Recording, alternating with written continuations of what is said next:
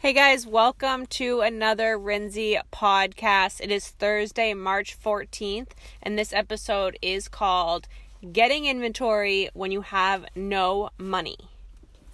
So, when we first started out reselling shoes. We started with the shoes in our closet. We both took everything out of the closet, looked at the pairs that we hadn't worn in a long time, and then we posted them up on Facebook Marketplace.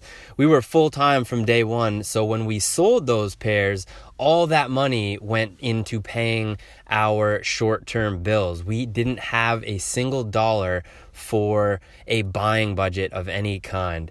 As soon as we get back from this quick short break, we'll tell you exactly how we got inventory with no money. So the scene is set. We've started reselling. We've worked our way through our shoe closets, sold all those pairs, and put all of that money towards our bills. We don't even have a dollar to go to the thrift and spend money on inventory. So we sat down and we were talking to each other, and what we always do is we try to figure out what's working and what's not, pour gas on what is working, and then leave the rest behind. Since we did not have a buying budget, we can't just make money fall out of the air. We had to say, well, we looked in our shoe closet. Maybe we have friends and family that have extra shoes that they don't wear and we could possibly sell it for them they would get most of the money. We would make a small consignment fee. So we started reaching out. It did it was super awkward at first but we explained honestly what we were doing saying we were reselling shoes we had some recent success and we were looking for other inventory.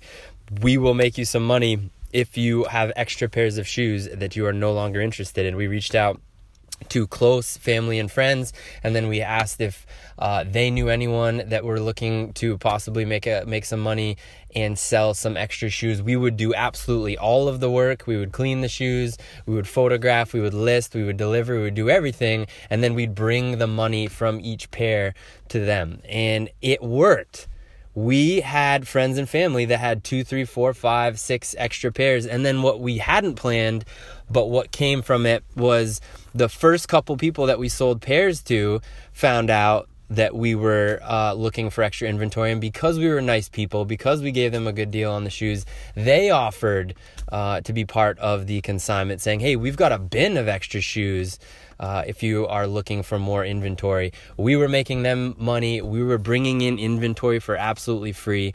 We were using our sweat equity in order to bring in this inventory.